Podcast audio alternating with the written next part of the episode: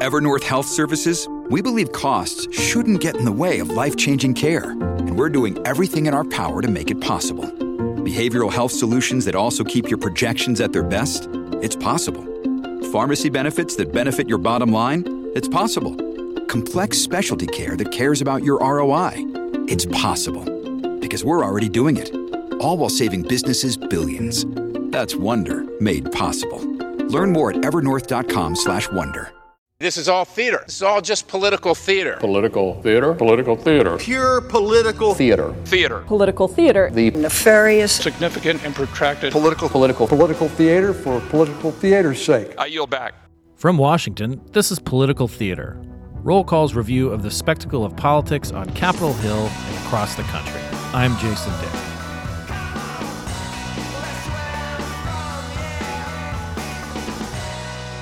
Dopesick, the Hulu miniseries about the early days of the opioid epidemic, started streaming on Wednesday, October 13th, the same day the Centers for Disease Control and Prevention released new figures showing that the United States is still in the throes of a wave of death and suffering from opioid abuse.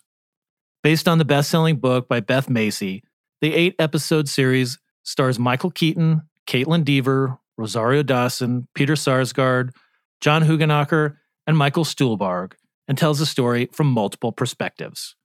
From the owners and employees of Purdue Pharma, maker of the blockbuster OxyContin opioid, to the assistant U.S. attorneys and DEA agents trying to address the epidemic and its fallout, to the doctors and victims in communities beset by suffering and crime.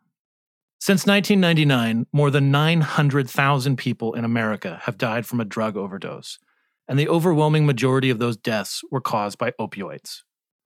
It's a testament to its storytelling that this series can take such a sprawling, tragic story and humanize it at the same time it depicts a public health crisis prompted by criminal manipulation, incompetence, and a drive for the truth and justice. It is almost overwhelming to consider that the years depicted in Dopesick amounted to only the beginning of this slow rolling epidemic.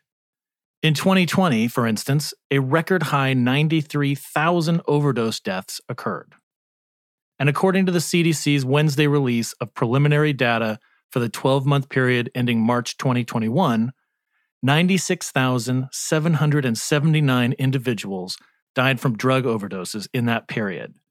That number is a 29.6% increase over the previous 12 month period. For executive producer and series lead Danny Strong, there was plenty of material to work with. The stories that came out speak volumes about how Americans started coming to grips with the problem and how aggressively Purdue pushed back. I spoke with him and Beth Macy, who, in addition to writing the book, is a producer and writer on the series, recently in Washington on their press tour. Oxycontin abuse and the danger of the drug was famous by 2000. There have been national news stories about it. By 2001, it was really famous. You know, there was a this morbid joke within Purdue Pharma, which was, you know, on 9/11, at least they got off the news. You know that they stopped people would stop talking about about OxyContin, right? And yet, I was, I was in AmeriCorps in West Virginia in 2000, 2001. So yeah, it was yes. it was famous, and and yet and yet doctors con- continued to prescribe it and prescribe it aggressively. And that post 2007, the settlement that we that we cover in the show, they prescribed it even more aggressively. You know, and it wasn't just Purdue at that point, but it was all the oxy all all these different pharmaceutical companies got into the OxyContin or not the OxyContin game, but the painkiller game um, because um, the FDA had granted uh, Purdue a label that said it could be used for extended period of time, which was this green light uh, to the entire industry that this could be unbelievably lucrative. So, and I just don't know how that could be with how famous it had become in 2000, 2001. So there are certain, do you know? I mean, there's certain well, mysteries. Part of it is the decline of regional media, right? So I worked then for the Roanoke Times, and we had one of our very best reporters, Laurence Hammack, was the very first person to swoop into Southwest Virginia and write about OxyContin. And then Richmond Paper did it. Barry Meier comes down the next year, interviews the same people from New York Times, but that's 2001. Yeah. And um, so it, it really took a long time. Then you have a And I- recession. news- Yeah. newsrooms get gutted. Yeah, Yeah, but I think it starts in rural Maine, it starts in Southwest Virginia, Kentucky, West Virginia, and think about what's happening to the media there. I Right. mean, people just weren't picking up on it. Yeah. Yeah. Yeah. Some familiar figures in U.S. politics make an appearance in this series, including James Comey, the former FBI director who was Deputy Attorney General during the administration of George W. Bush and for part of the time depicted in Dopesick. In a key scene early in the series, Comey grills the U.S. Attorney and Assistant U.S. Attorneys who are gathering evidence against Purdue. That sounds like a pretty standard scene for a legal thriller, and Comey's reputation as a straight shooter gives the lead up some added resonance. Except it's also played for some laughs, because Comey apparently thinks they are investigating Perdue Farms, producer of large volumes of America's chicken habit, not Purdue Pharma, maker of painkillers that killed. Here's Danny Strong on that incident. It, it's kind of it's kind of amazing because like one of the another one of these books in this this Bloomberg book club was uh, it's called the Chicken Shit Club, and the, and this is a, a term that Comey like term you know you know came up with when he was a, an assistant U.S. attorney or a U.S. attorney in New York, and it was accusing basically accusing people on his staff of not taking anything to trial that they couldn't absolutely win, and and and when there the concern is there, you know, with the the Western District folks, and and and then they're summoned to him. I was and I and he says chicken. I thought. Is he, is he going to challenge them on this? And then it becomes this weird, absurd moment. It's, it's so strange too. I mean, I've always wondered if, um, if you know, why was he given bad information? I mean, clearly one of Purdue's lawyers, probably Mary Jo White, would be my guess. You know, or it could have been Shapiro. Someone called him and said, "These guys are out of control. You know, they're pursuing this case. They're they're they're you know, this is a problematic case." So, did they tell him? Did someone intentionally confuse him that it was Frank Perdue? You know, or did he, he just mix it up in his own head? You know, I'm I'm so curious what really happened Because because I would have thought he would have been embarrassed by got, have gotten it so wrong. yeah, but he, you know, and they and supposedly as soon as they qu- cleared it up, he just said he just said, "Okay, pursue your case." Incidentally, the laughs were real in that scene, as Peter Sarsgaard and John Hoogenakker, who played assistant U.S. attorneys in the series, told me in a separate interview. The the scene with the the Comey scene, you know, which We had a little trouble doing this. yeah. I, I heard. I heard that Oh, there you was did? some right, uh, the, the giggles, uh, some contagious giggles uh, with. It's not just giggles. Yeah. I mean, I don't know if you've ever had it where you couldn't actually look at someone in the eyes anymore. The problem is once the cat is out of the bag, Oh God, we all had to get up and leave the room. you have to get up, leave the room, kind Set of control alternate aside. delete, right. come back and don't interact. Yeah, it was kind of heavy. Yeah. And you know when you when that valve gets turned just a little bit, it's like, oh my God, so much stuff has got to come out. Um, that you know, and that actor uh, who was playing Comey was just like so solid and so focused. No, he wasn't going anywhere. No. He was like, a rock. go ahead, lose it. Macy, a former newspaper reporter in Southwest Virginia, saw a new aspect to telling the story that differed from her time in a newsroom and writing her book. Here she is on that process. So Danny, I had to learn a lot from Danny about, you know, how to break down the story, which, you know, he came with this big kind of treatment already written and he had done so much research in his head. And then when the writers' room assembled, it was like two people with a ton of experience, w- one person with lived experience who was in recovery, um, Danny and me, and he had like the bones of the story, and then we would just brainstorm, and I would add like I would hopefully, I think Danny would say that I my presence deepened because I had percent. I had examples that sort of helped him put the flesh on all of his story points. Yeah. She brought an authenticity to the room. Another member of the cast, Will Poulter, plays a young pharmaceutical representative, someone instrumental in getting OxyContin into doctors' hands, vouching for it, and eventually into patients' systems. Poulter discussed with me the preparations he made for this kind of role.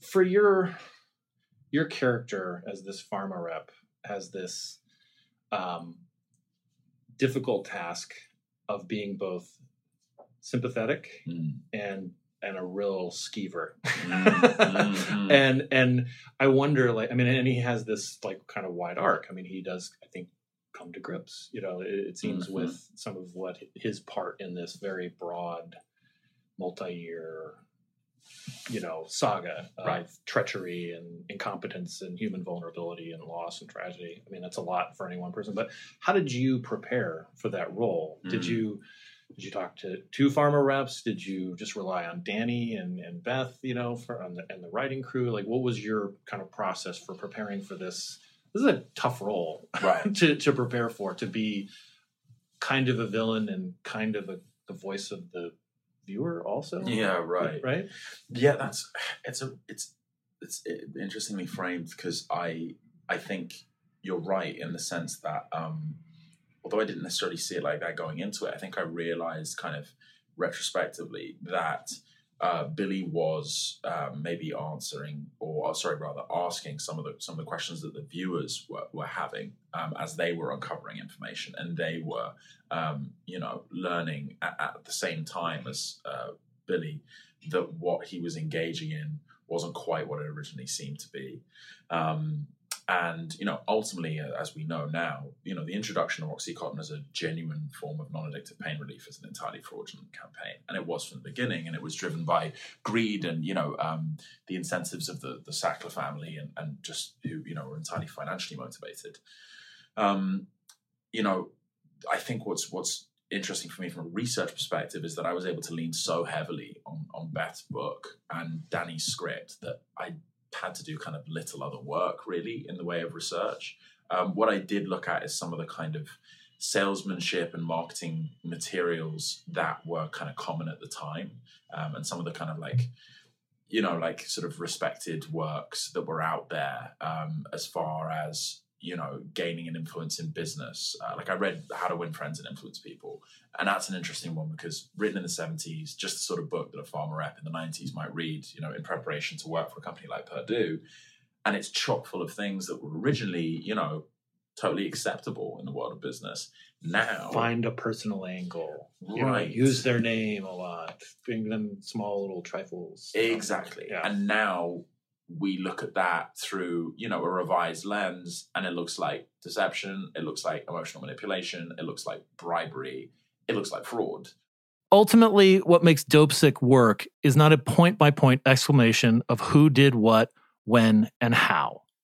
It does have that, but it's the human element that's depicted here that really makes it work.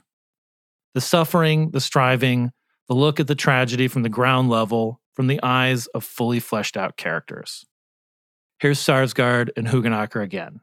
not to ask you what you think the audience thinks or wants or will respond to but is is it more helpful you think getting out like having having a, something about as sort of that can be as involved or complicated as is like this movie is it is the human element you know the suffering that we see in virginia is that is that the thing that kind of is really That's the holding number one people? thing, right? Yeah. I mean, we live in a country where, unfortunately, the government has the best interests of big corporations in mind over individuals a lot of the time. And in this case, the individuals are maligned. You know, like this person's a drug addict and they want to be, they want to be addicted Yeah, right? exactly. Yeah. And um, I It's think not that the drug is addictive; it's Right. that it fell into the hands of an addict. that's right. And so I think that if we can just drugs shift, don't kill people yeah, People kill addicts, kill themselves. Yeah, So just shifting that in whatever Yeah. way we can is is what the goal is. It is worth stating again that we are still in the middle of a deadly opioid epidemic. I don't mean to be a bummer, but things are still getting worse. It's unclear how we get out of it. In September, the Sackler family got a sweeping immunity deal from opioid lawsuits linked to Purdue Pharma and OxyContin. In exchange, the Sacklers gave up ownership of Purdue and paid $4.3 billion to settle claims and fight opioid abuse. But the Sacklers still made billions more off of OxyContin, admitted no wrongdoing, and the painkiller genie they let out shows no signs of going back into the bottle.